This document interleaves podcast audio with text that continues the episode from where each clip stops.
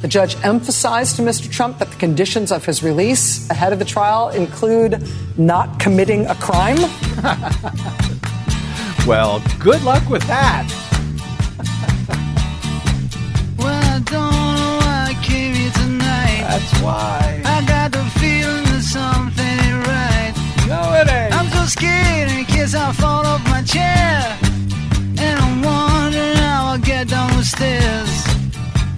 Clowns to the left of me, jokers to the right. Here I am, stuck in the middle with you. Yep. From Pacifica Radio in Los Angeles, this is the BradCast as heard on KPFK 90.7 FM in LA, also in California in Red Bluff and Redding on KFOI and Round Mountains KKRN. Up in Oregon on the Central Coast on KYAQ, Cottage Grove's KSO, Eugene's KEPW. Lancaster, Pennsylvania's W News, Maui, Hawaii's KAKU, in Columbus, Ohio on WGRN, Palenville, New York's WLPP, in Rochester, New York on WRFZ, down in New Orleans on WHIV, out in Gallup, New Mexico on KNIZ, Concord, New Hampshire's WNHN, Fayetteville, Arkansas's KPSQ, in Seattle on KODX, Janesville, Wisconsin's WADR, and Minneapolis, St. Paul's AM 950. KTNF, amongst other fine terrestrial affiliates across this great land. Also, we stream coast to coast and around the globe every day on the internet on the Progressive Voices channel, Netroots Radio, Radio for Humans, NicoleSandler.com, Radio Free Brooklyn, No Lies Radio, Verdant Square Radio, Detour Talk, and most of your favorite podcast sites, blanketing planet Earth.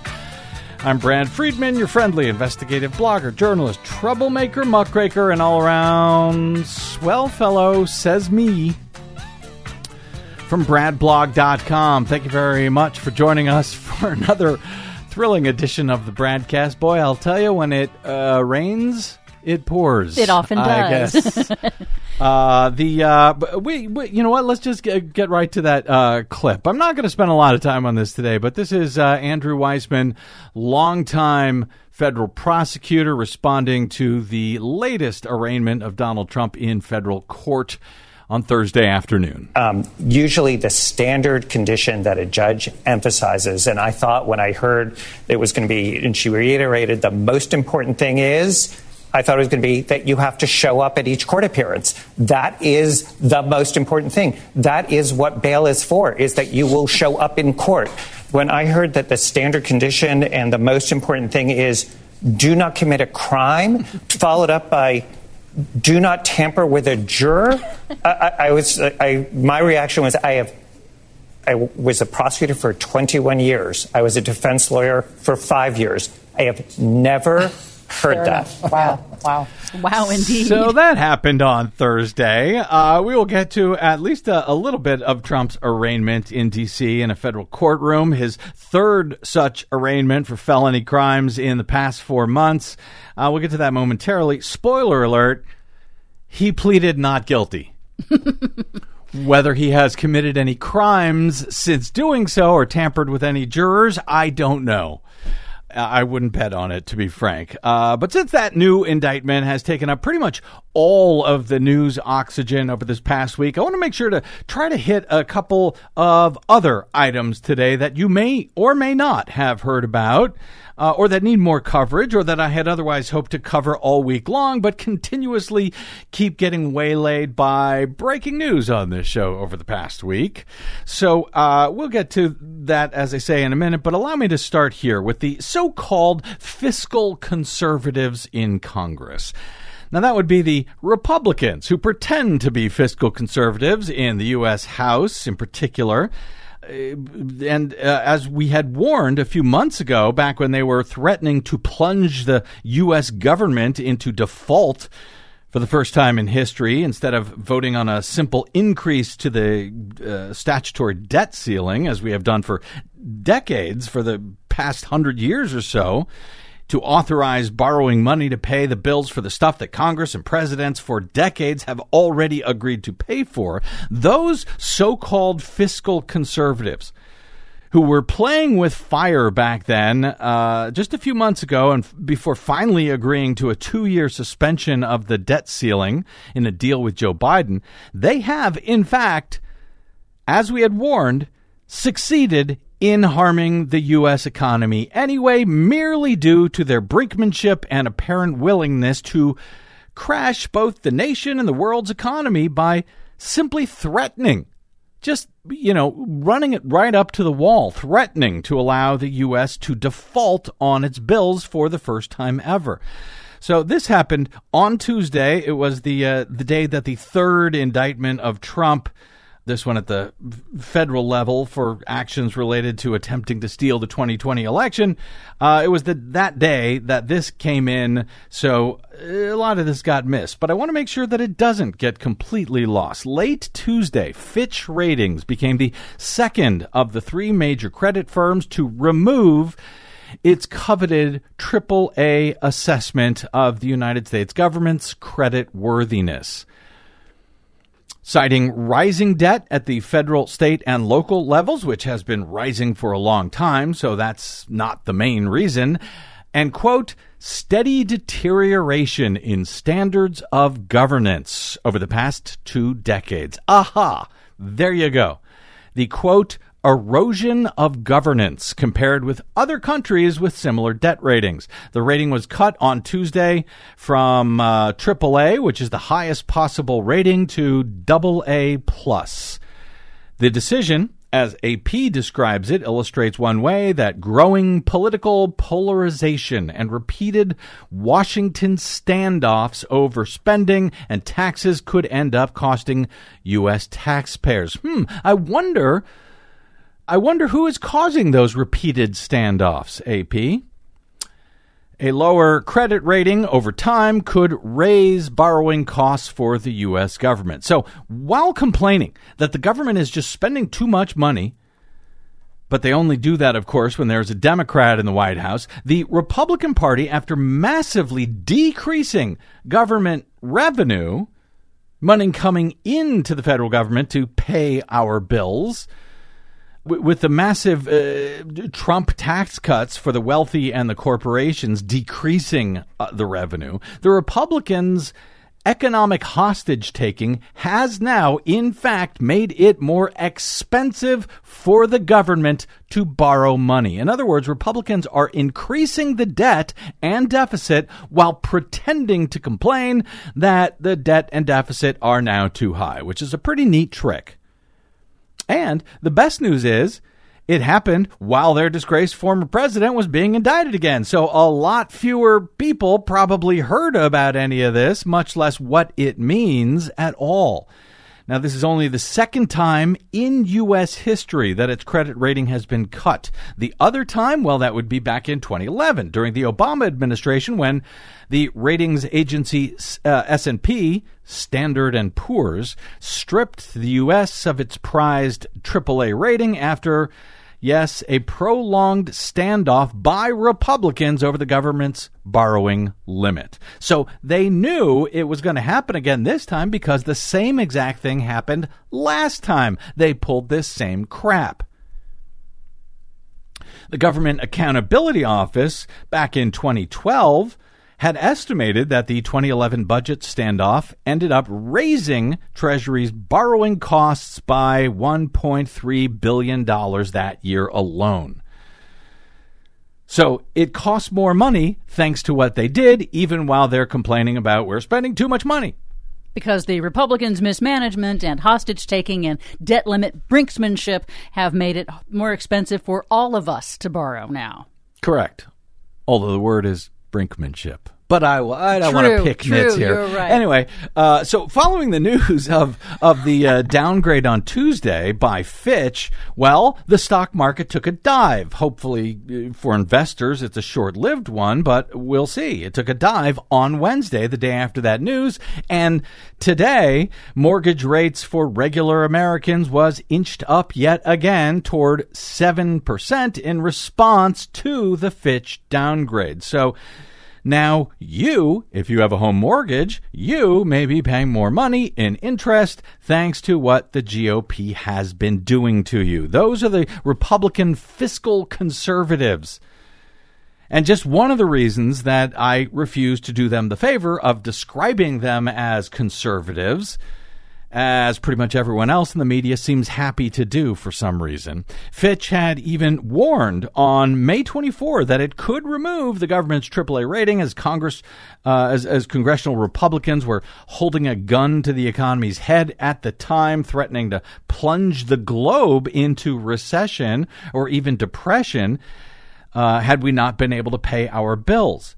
At the time, Fitch cited the standoff, noting the uh, quote, repeated debt limit standoffs and last minute resolutions that threatened the global economy.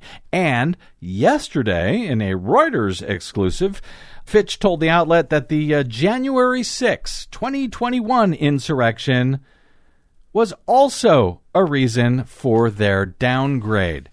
Richard Francis, a senior director at Fitch, told Reuters on Wednesday that polarization in the country's political climate, visible in the January 6 insurrection, was highlighted in meetings with the Treasury Department ahead of Tuesday's downgrade. Quote, It was something that we highlighted because it is a reflection of the deterioration in governance and one of many, he said. So Donald Trump did not just succeed in putting American democracy at risk through his insurrection and his attempt to steal the 2020 election on January 6 of 2021. He also succeeded in putting uh, the American and world economy at risk that day with what he did and arguably has in fact harmed at least the US economy and our ability to borrow money today.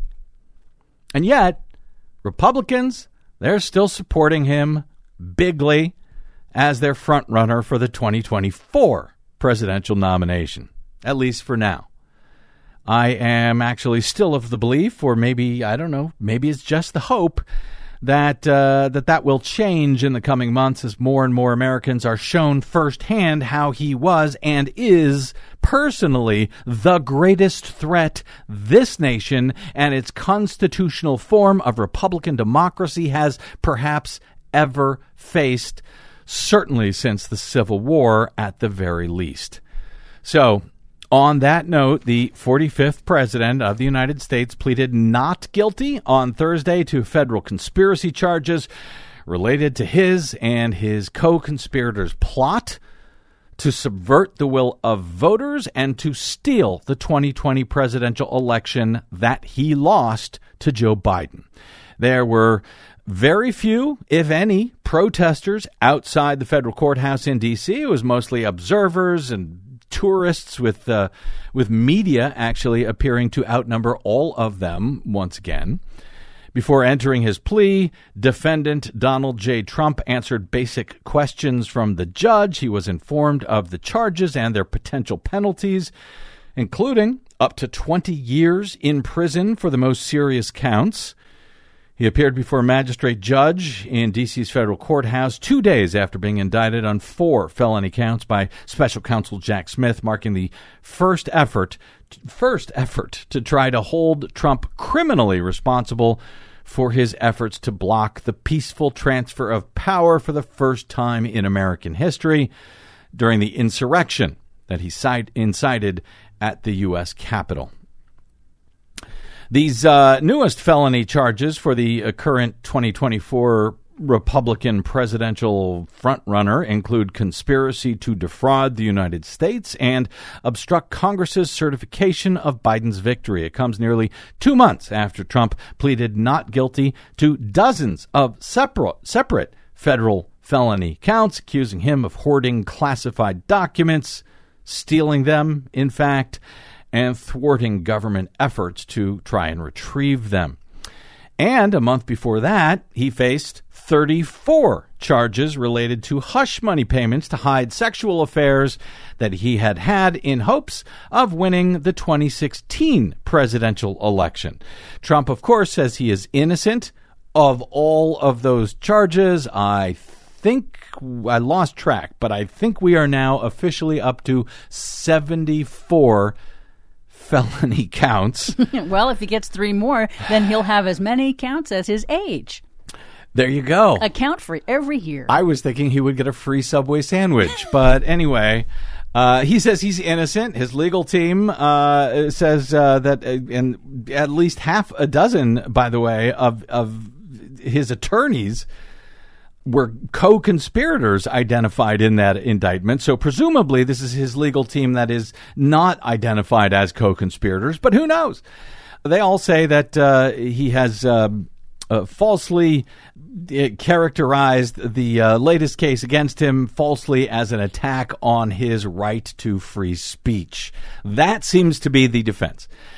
As the indictment notes, however, in just the third paragraph, so even Fox News viewers can read three paragraphs, right? Quote, the defendant had a right, like every American, to speak publicly about the election and even to claim falsely that there had been outcome determinative fraud during the election and that he had won. He was also entitled to formally challenge the results of the election through lawful and appropriate means. So this is not about free speech. They note that he was welcome, if he wanted to, to lie about the results of the election. But then the document goes on to explain, and that, you know, paragraph four on through uh, the, the 45th page, so now we're asking a lot of his supporters to read. True. It explains how Trump's unla- unlawfully attempted to change results, and that is a crime and he frequently uh, used claims that he knew to be false in order to cause actions that helped him to try to steal the election that he lost. His right to free speech has nothing to do with the charges that are filed against him. No matter how much you will hear him and his attorneys and his supporters knowingly, duped, or otherwise blatantly lie to you about that point. He is welcome to lie about the election. He is not welcome to uh, take action and use lies in order to try to steal the election. It's that simple.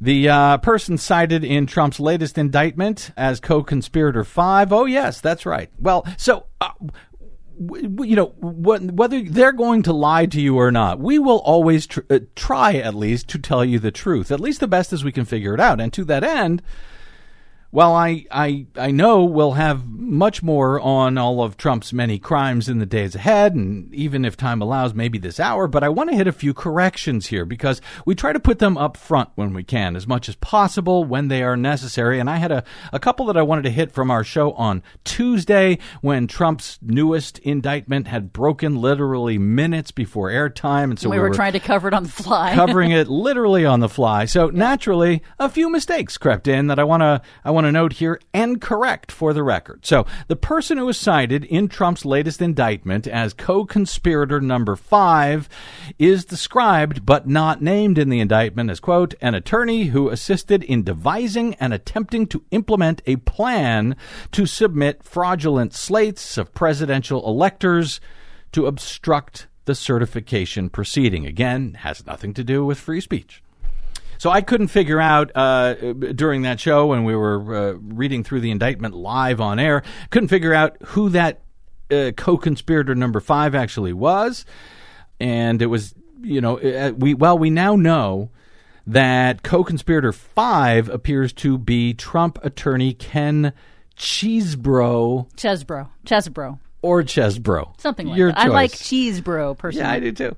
Uh, anyway, I, I think I said I didn't know who it was at the time. I had been able to identify co-conspirators one through four, and I was correct. But Ken Chesbro or Cheesebro, I could not identify. We now know that, that he is co-conspirator number five and co-conspirator number six. And here was my actual error: uh, is described as a political consultant who helped implement the plan to submit fraudulent slates of presidential electors to obstruct the certification proceedings. And while we still do not know who that is for certain, I had speculated that it might be Trump's 2020 campaign director of election day operations, whose name I could not think of on Tuesday, and I misnamed him as something like John Malone, with apologies to all of the non conspirators named John Malone out there.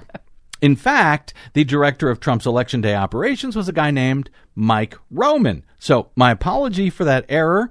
Uh, whether he is co conspirator number six is still unknown. However, on our show yesterday, one of our guests, Heather Digby Parton, said that she had seen that Marcy Wheeler of Empty Wheel, Net, who knows everything, by the way, speculated co conspirator number six might be Trump attorney and political consultant Boris Epshteyn.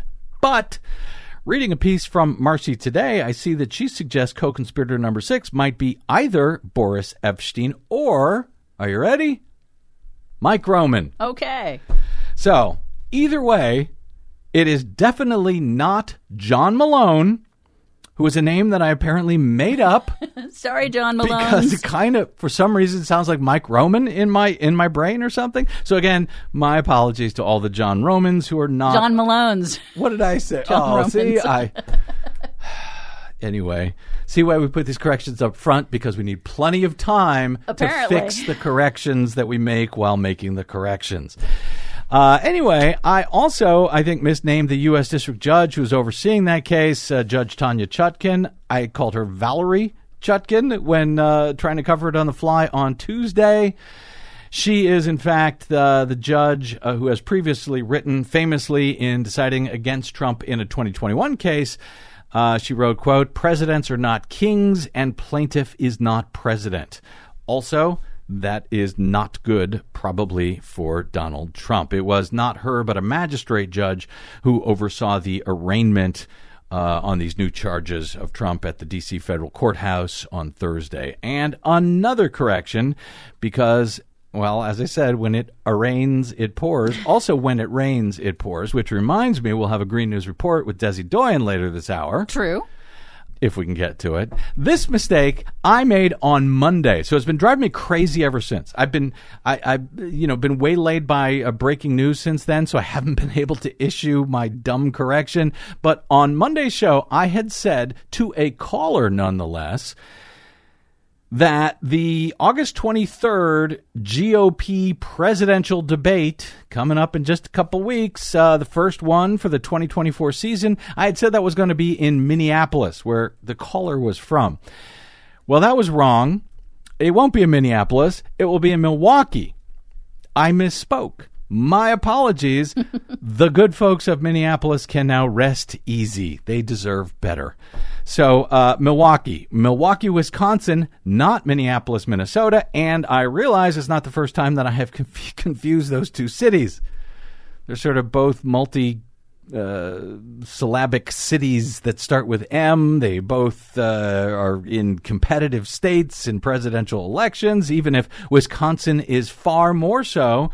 With Donald Trump having reportedly won in Wisconsin in 2016 by about 20,000 votes out of about 3 million cast, and then Joe Biden winning Wisconsin in 2020 by about the same 20,000 votes. In other words, it's a battleground state, Wisconsin, and so it is no mistake that the RNC is staging their first big GOP presidential debate for the 24th season in the virtual must win presidential bellwether of Wisconsin.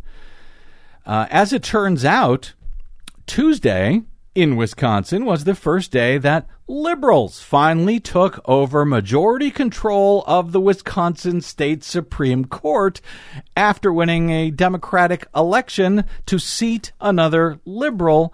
Uh, earlier in the year, Milwaukee Judge Janet Protasewicz, she is uh, on the state's high court now after being elected back in early April. So that and it comes for the first time in at least a decade. I think it's 15 or 16 years, something like that.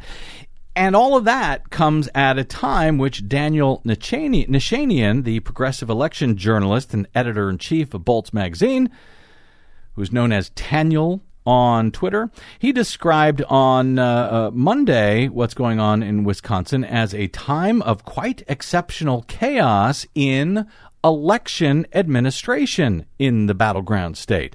Nichanian cited a story from just last week at Bolts by Cameron Joseph who reports the job of Wisconsin's top election official is in limbo following a conspiracy fueled attempt by Republicans to remove, to remove her from office, leaving an unstable situation that could hurt the state's readiness for the 2024 elections, no matter the outcome. As the administrator of the Wisconsin Election Commission, Meagan Wolfe is the nonpartisan manager of the office that advises and aids Wisconsin's 72 county clerks and nearly 2,000 local election officials. She is widely respected by local clerks and election experts from both parties, but she has become a target, you'll be shocked to learn, for right wing conspiracy theorists touting false claims that the 2020 election was stolen from the former president, and Republican lawmakers who want to appease their base have now turned her into a scapegoat for that. After state Senate Republicans made clear earlier this summer that they were unlikely to confirm her for another four year term, the commission's Democrats moved to block a procedural step to allow that vote to happen at all. Now, to keep Wolfe in her office past her her uh, her term's expiration on July 1, Democrats are banking on the courts to uphold the precedent of a controversial ruling that they had decried and Republicans had cheered just one year ago.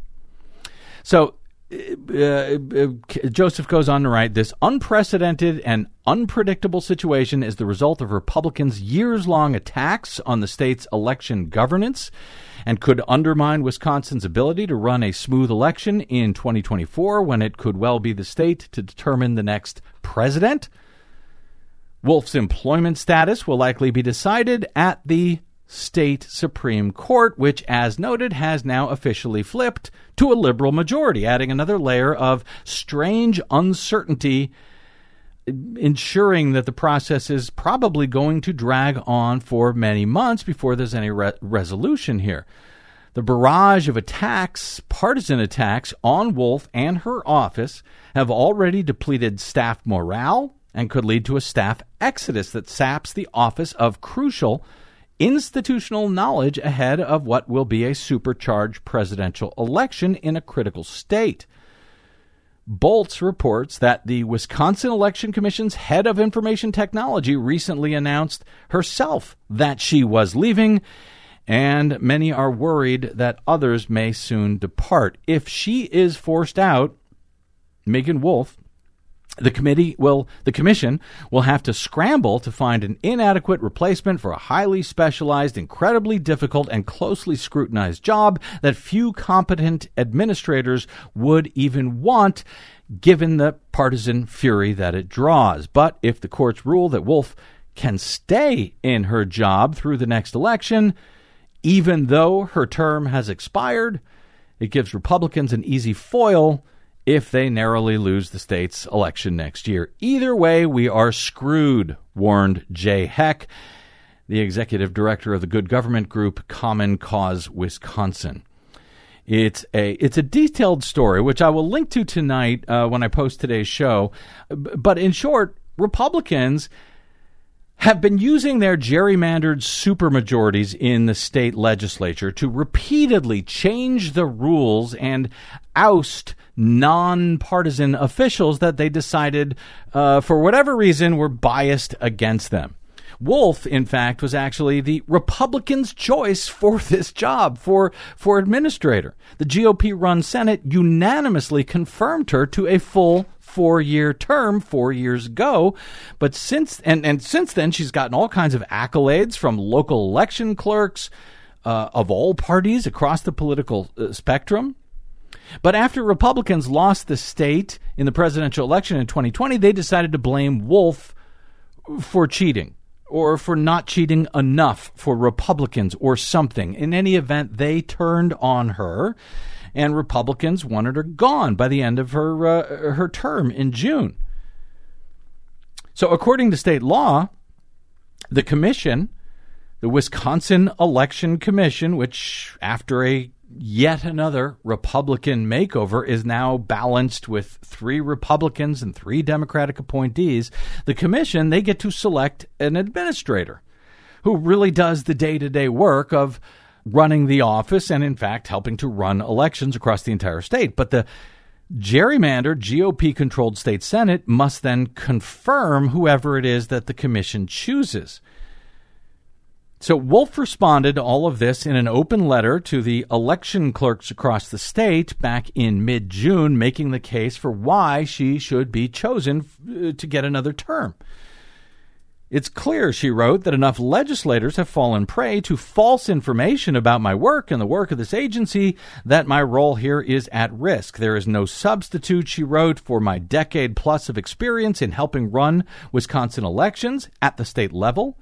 It is a fact that I, if I am not selected for this role, Wisconsin would have a less experienced administrator at the helm. So, to help Wolfe stay in office, the three Democrats on the commission turned a recent Supreme Court precedent that they had strongly disagreed with. Well, they turned it to their advantage, or at least tried to. Last summer, the Supreme Court, which had a right wing conservative majority at the time, ruled in a very close decision, four to three, that a Republican appointee who had refused to leave office when his term had ended that he could stay on the job indefinitely. It was a ridiculous decision made by a ridiculous right wing Supreme Court in the state of Wisconsin. Just one of the reasons why it's good that the uh, majority has now been overturned and is now run by not insane people. This extraordinary ruling at the time had validated Republican efforts to stymie uh, the, a um, to stymie the Democratic governor in the state, Tony Evers, to prevent him from installing his own new appointees at the head of state agencies. So, of course, Democrats opposed this. They were furious at the time with the uh, corrupt state Supreme Court and the gerrymandered state legislature. But this summer, they decided to test that precedent to let Wolfe stay in office by virtue of her prior term rather than ask the GOP Senate to approve a new term for her. So she just gets to stay there as far as they're concerned, as far as the Republican led Supreme Court in the state had said just a year ago. As you might imagine, Republicans are furious. How dare you use the same tricks that I just used? Exactly. They slam the Democratic commissioners for circumventing the normal process, for using the. It's amazing. It's amazing. And, you know, it would be just a matter of uh, ugly state politics were this not Wisconsin, which could decide the presidential election next year. It's now unclear what happens next if she is removed, it may be impossible to find anyone for that job that you know that can be agreed upon at this late uh, date before the critical 24 election in the in the Badger State. But wherever it goes, it is likely to end up before the now liberal majority on the state Supreme Court, where at least three of them, uh, just a year ago, had voted against allowing previous state agency officials to stay on the job after their term. But they could now change their position on that now that the shoe is on the other foot. So that's interesting. Fun for Wisconsin. And we will be, and for the nation, sadly. Anyway, uh, that is why we will be keeping our eyes on that story in the days ahead. Some other uh, 2020 election related accountability today, other than Donald Trump's arraignment in D.C. federal court, in a in a story that we suggested last week was likely to be coming this week, and indeed it has. Though it also happened on the same day that Trump was indicted again, so it got a little bit buried. We'll unbury it uh, after a quick break here. This is accountability for tampering with voting systems out of the great and yes, also battleground state of Michigan. That's next on the BradCast, along with more news from uh, maybe several other states as time allows, and Desi Doyen in the Green News Report. I'm Brad Friedman. don't touch that dial.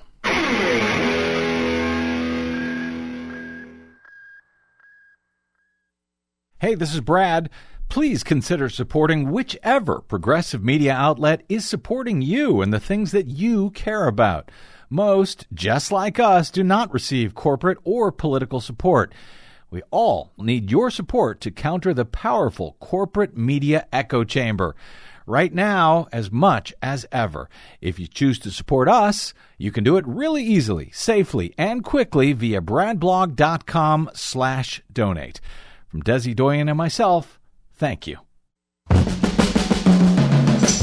How sweet it is to be loved by you. Ah. Oh, Yes, baby. little Motown there. Yeah. How sweet it is to be loved by you. Well done, Desi Doyen. Welcome back to the BradCast. Brad Friedman from BradBlog.com. In Michigan this week, the accountability continues. Quite a week for accountability. The uh, state's failed 2022 Republican Attorney General candidate and another supporter of former President Donald Trump were criminally charged uh, this week in connection with accessing and tampering with voting machines after the 2020 election.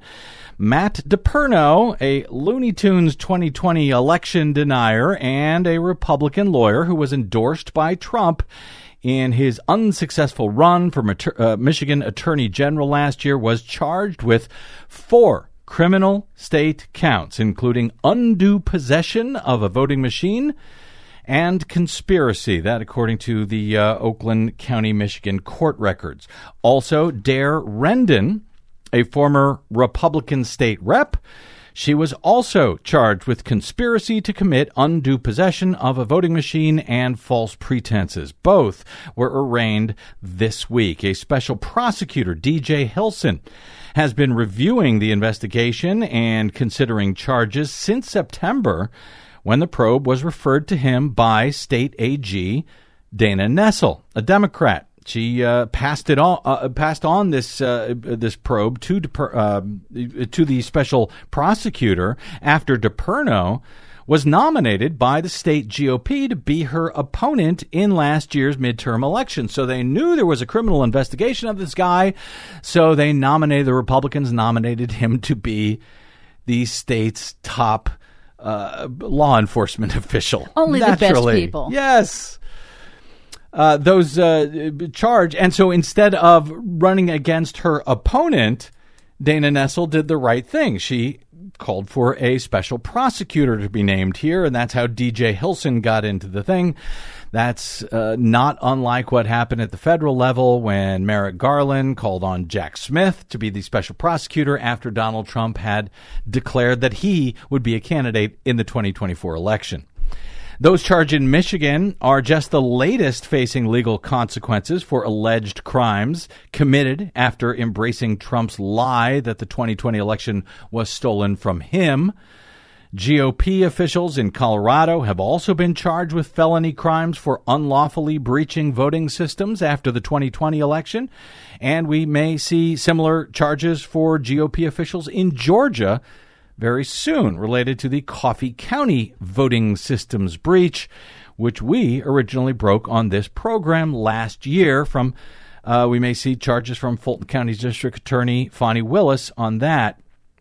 In Michigan, DePerno was named as a quote prime instigator in this case, in which five voting tabulators were taken from three um, different Michigan counties taken back to a hotel room. According to documents released last year by the Attorney General Nessel's office, investigators found that the tabulators were then broken into and, quote, tests were performed on the equipment. DePerno, who had hoped to be the state the state's top law enforcement officer, when he unsuccessfully ran against Nessel last November, uh, he was there. He was present for these unlawful so called tests, along with about four others, about five others who were actually also present at the Coffee County, Georgia voting software breaches, including, for example, the guy who uh, used to run the now defunct Cyber Ninjas. nine individuals, including DePerno and uh, Rendon, Daire Rendon, the former state rep, and a GOP attorney who worked on the breaches in both Michigan and in Georgia, a woman by the name of Stephanie Lambert, uh, were all named by Dana Nessel's office as having been involved in this scheme. Lambert said last week, as we reported, that her attorney had said that she had been indicted as well, though apparently that is not yet. Uh, confirmed with public documents. So if she's been indicted, she may know about it, but that's not what the public documents yet say. When asked whether the broader investigation continues, however, the special prosecutor, DJ Hilson, said, quote, still more to come unrelated to the individuals currently charged. The felony of taking a voting system without permission in advance, permission from either the Secretary of State or a court order in Michigan is a felony and it is punishable by up to five years in prison in the state. And that is uh, among the things, among the problems for the man who is not the uh, Attorney General now, uh, thankfully, in the great state of Michigan, Matt DePerno. It's fascinating that the Republican Party in Michigan wanted to nominate someone to be the top law enforcement official in the state who was under. Oh, it's it's now a requirement. Apparently, Apparently. apparently, if you want to be nominated for a Republican uh, law enforcement position. law, law enforcement or any position, apparently, uh, it's good to have crimes on your resume. That's your experience, I guess. Those charges come the week after the 16 fake electors in Michigan who were allegedly part of Trump's plot to steal the 2020 election after they were indicted on eight counts each for their role in that conspiracy. And speaking of Trump and his conspiracy to steal the 2020 election and fake electors, and breached computer voting systems, we have this. As you will recall, Fani Willis, remember her, the Fulton County, Georgia District Attorney? Uh, she had told the Fulton County Court some months back to lock down the court, essentially, lock down the courthouse where she would likely be seeking indictments from a grand jury and announcing them publicly at any time from July 31 through the beginning of September, according to her letter to the court at the time. Well, Willis said in an interview over the past weekend with local affiliate WXIA that she will announce charging decisions in her investigation, her broad conspiracy investigation of Donald Trump into his efforts uh, and those of his allies to steal the Georgia state 2020 presidential election by uh, September 1. Well, I mean, I've made a commitment to the American people, but most importantly, the citizens of Fulton County, that um, we were going to be making some big uh, decisions regarding the election investigation, and that I would do that before September the 1st of 2023, and I'm going to hold true that commitment. The work is accomplished. I mean, we've been working for, for two and a half years, and we're ready to go. We're ready to go. She says actually the decision will happen before uh, the 1st of September. So at some point in August, which is about all we know. The Fulton County Sheriff's Department has already put up barricades around the courthouse last week in ex- expectation of the announcement. Willis acknowledged the ramped up security measures in her interview and praised the Fulton County Sheriff for taking those precautions. Quote, I think that the sheriff is doing something smart and making sure that the courthouse stays safe. Willis said, I'm not willing to put any of the employees or the constituents that come to the courthouse in harm's way.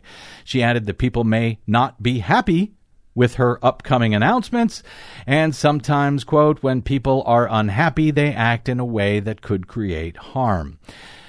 Meanwhile, uh, DA Willis is also making clear that she has no intention of backing down from whatever her current plans now are no matter what comes at her. According to the Atlanta Journal Constitution this week, Willis warned a group of county leaders over the weekend to, quote, stay alert and, quote, make decisions that keep your staff safe.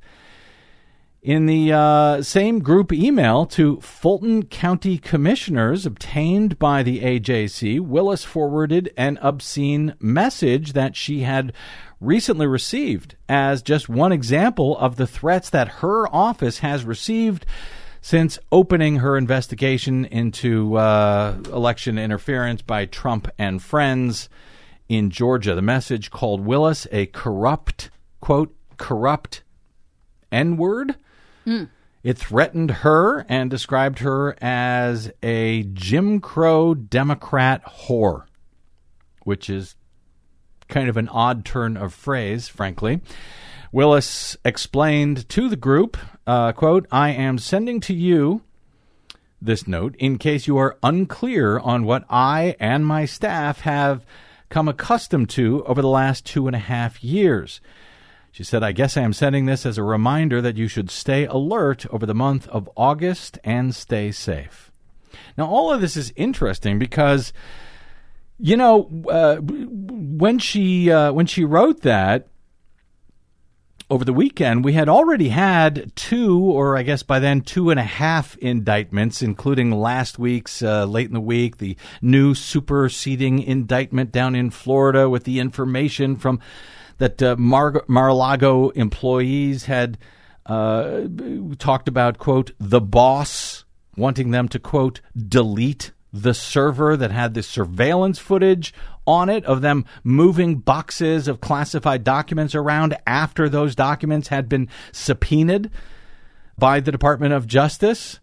They were actually try. They actually said, and this is quoted in the uh, superseding indictment that was file, filed last week. They uh, they say the boss wants you to delete the server. Anyway, so that's what makes it by the weekend two and a half indictments. Now I guess it's three and a half indictments. But with those uh, indictments, and each time that Trump, you know, would encourage his supporters essentially to riot on his behalf in response to the indictments, pretty much no one has showed up at these courthouses to even protest at all. The same was true on Thursday in D.C. in the uh, official third indictment of Donald Trump. There was no uprising. There was, in fact, no noteworthy show of outrage from Trump supporters at all. So I thought, you know, with Willis's warning a few months ago that the Fulton County Courthouse would, should be completely locked down over the entire month of August, when any indictments might be due, and for all workers at the court who uh, who can, they should work from home during that period. The magistrate court of, uh, of Fulton has encouraged individuals who have hearings in the county courthouse in the coming weeks to avoid going downtown, instead, connect virtually instead.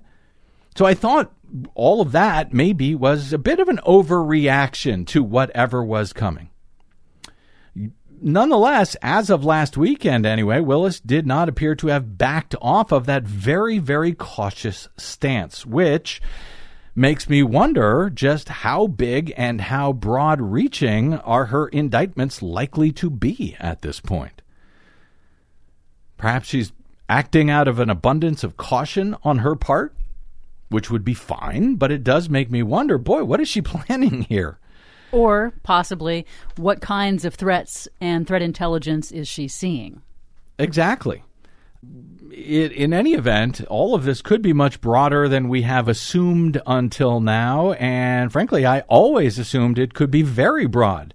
So we shall see. It could be broader than even I had uh, expected or maybe hoped. But anyway, well noted. Willis ended her note over the weekend to uh, county officials by writing, quote, I took an oath no other than the citizens of Fulton County put me in this seat, she said. I have every intention of doing my job. Please make decisions that keep your office safe.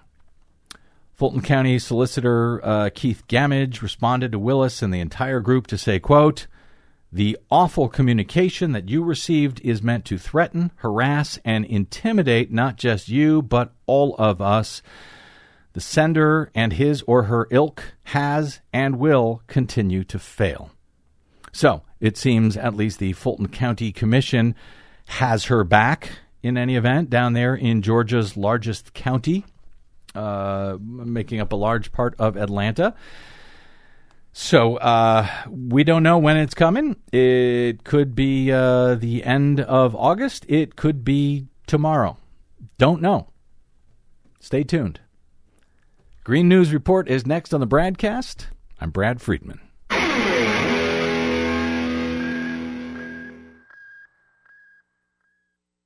The BradCast and the Green News Report are 100% independent, 100% listener supported. But we can't do it alone. We need you. Please help us bring real facts to listeners at independent stations around the nation. Please drop by bradblog.com slash donate. That's bradblog.com slash donate. And thanks.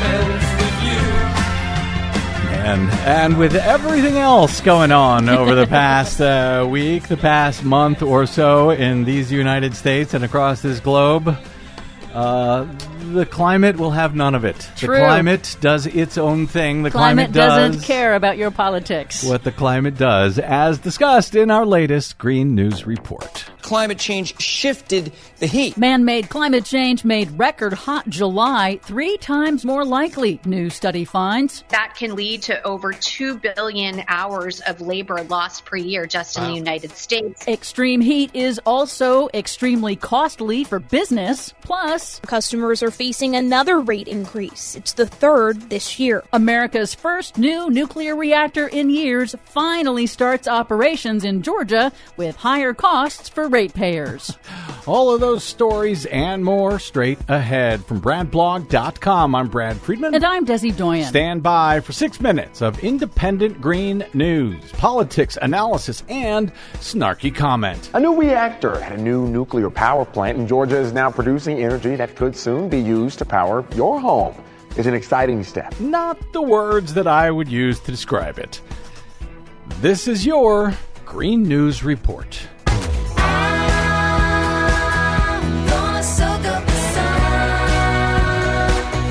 Okay, Desi Doyen, as delighted as I am about a new nuclear reactor in Georgia, I guess we have to start with the nuclear reactor in the sky that is causing all kinds of problems across this earth. Sure, we can put it that way. About 80% of humanity experienced unusually hot temperatures during July. That was the hottest month in recorded history, and human caused climate change was responsible for most of it. That's according to a new study by nonprofit data firm Climate Central. The researchers say more than six and a half billion people experienced climate change intensified extreme heat in July 2023, and man made global warming made those extreme temperatures at least three times more likely. And they are still experiencing that heat right now. Indeed, even though it is winter in the southern hemisphere, parts of Chile hit a record 102 degrees this week. 102 degrees Fahrenheit in winter? Yes. Beijing became the newest area deluged by record breaking rainfall, the remnants of Super Typhoon Doksuri, one of the most intense storms ever to hit China, dumped nearly two and a half feet of rain over five days in the oh, Beijing region, an all time high in at least 140 years of record keeping. That triggered catastrophic flooding, crippling the city, killing at least 21 people, with dozens still missing. Climate scientists say global warming is turbocharging extreme rains around the world because a warmer atmosphere holds more moisture. Extreme weather is extremely expensive, according to a new assessment by global reinsurance giant Munich Re. In just the first half of 2023, globally, disasters of all kinds caused more than $110 billion in economic losses. But the U.S. alone makes up more than a third of those disaster losses this year so far. A different study finds that the prolonged extreme heat has hit small business owners exceptionally hard.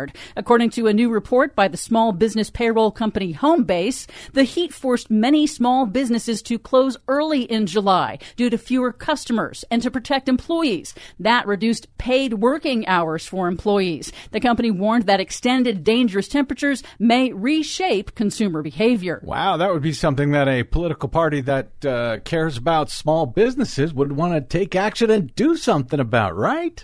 We can now add oil refineries to the list of fossil fuel infrastructure struggling amid record shattering heat, refineries in Texas and Louisiana have been forced to cut back operations as a safety measure because they're not designed to operate above 95 degrees. That has helped spike gas prices around the world. They've reached their highest levels this year so far in the United States. So fossil fuels increase the heat. That shuts down the refineries, which raises the profits for the fossil fuel companies. Pretty neat, huh? Sweet deal. In other news, the Biden administration held an oil lease auction as required by law, this time in Nevada, but nobody came. Zero oil companies bid in the Bureau of Land Management's lease sale. The bust underscored calls from conservationists to focus on abundant renewable energy in the state and phase out oil production. Finally, electric utility Georgia Power began commercial operation at one of two large new nuclear reactors at the Vogtle plant this week after years of delays, design and construction missteps, and massive cost overruns. The first newly built U.S. reactor to come online in decades, it was supposed to be up and running in 2016. But the cost of the reactors has more than doubled to more than $30 billion. While the new reactor will generate zero emissions electricity for an estimated half million homes and businesses, Georgia Power has asked for the third rate increase in a year on customers to pay for the cost overruns of Plant Vogtle. So more dangerous and more expensive. Yeah. The plan is sound. For much more on all of these stories and the ones we couldn't get to today, check out our website at greennews.bradblog.com. Find, follow, and share us planet-wide on the Facebooks, Mastodons, and website formerly known as Twitter at Green News Report. I'm Brad Friedman. And I'm Desi Doyen. And this has been your Green News Report. Are you ready for that great atomic power? Will you rise and meet your savior in the air? Will you shout or will you cry when that fire hits from on high? Are you ready for that great atomic power? Well, let's just hope uh, that Fani Willis's case against Donald Trump blows up to some extent uh, not the before nuclear plant. the nuclear plant in any event. Thank you very much, Des Doyen. Thanks to all of you for spending a portion of your day or night with us. It is, as always, greatly appreciated and an honor. If you missed any portion of today's program or any other that we have ever done since the beginning of time, you can download them all for free at bradblog.com where there is no paywall because some of you are generous enough, not enough of you, but some of you, well, they're generous enough, but not enough of them are generous. Anyway, uh, who stopped by bradblog.com slash donate. Thanks to those of you who do. And thanks to those of you who don't as well. But who spread the word. Who spread the word, spread the good word. that we go. exist and we're here. We're here. Anyway, all right, that's it. We got to get out. Uh, uh, did I thank Desi Doyen? I did. Uh, you can drop me email if you like. I am bradcast at bradblog.com, and you will find me on the Facebooks, Mastodons, and site formerly known as Twitter at simply the Brad Blog. See you there until we see you here next time. I'm Brad Friedman. Good luck, world. Are you ready for that great atomic power? Will you rise, meet your savior in the air? Will you shout or will you cry when that fire hits from on high? Are you ready for that great atomic power? Will you shout or will you cry when that fire hits from on high? Are you ready for that great atomic power? I'm Rick Smith, and this is Labor History in Two. On this day in labor history, the year was 1981. That was the day 13,000 workers in the Professional Air Traffic Controllers Organization, or PATCO, went out on strike. Highly stressed workers had been driven to nervous exhaustion by long hours, problematic technology, and brutal management. They wanted better pay and working conditions and a 32 hour work week. Patco workers had proven that militancy bred victories throughout the 1970s. But public sector employers went on the offensive as the decade drew to a close. By the time Ronald Reagan was elected to office, automation, deregulation, and inflation had taken its toll. As Joseph McCartin details in his book Collision Course, controllers found new technology unreliable. They experienced, on average, a computer outage a day in critical moments of takeoffs and landings. As well, the Airline Deregulation Act and the Civil Service Reform Act became law in October 1978, serving to restrict union rights and worsen working conditions. By the late 1970s, inflation had tripled. Federal workers, unlike those in the private sector, lacked any COLA protections. Emboldened by their skill level, solidarity, and previous victories, the controllers walked. Invoking Taft Hartley, President Reagan issued a 48 hour back to work ultimatum. In a historic move, he fired the strikers, jailed their leaders, and forced costly injunctions that spelled doom for the union and the labor movement. Many labor activists had hoped the Teamsters and machinists would walk out in support. Instead, the strike was a pivotal moment for labor. It ushered in an era of unprecedented attacks not seen since the 1930s. As Robert Weir notes, Patco's defeat touched off a new wave of downsizing, decertification, and concession strikes. The labor movement continues to suffer its impact today.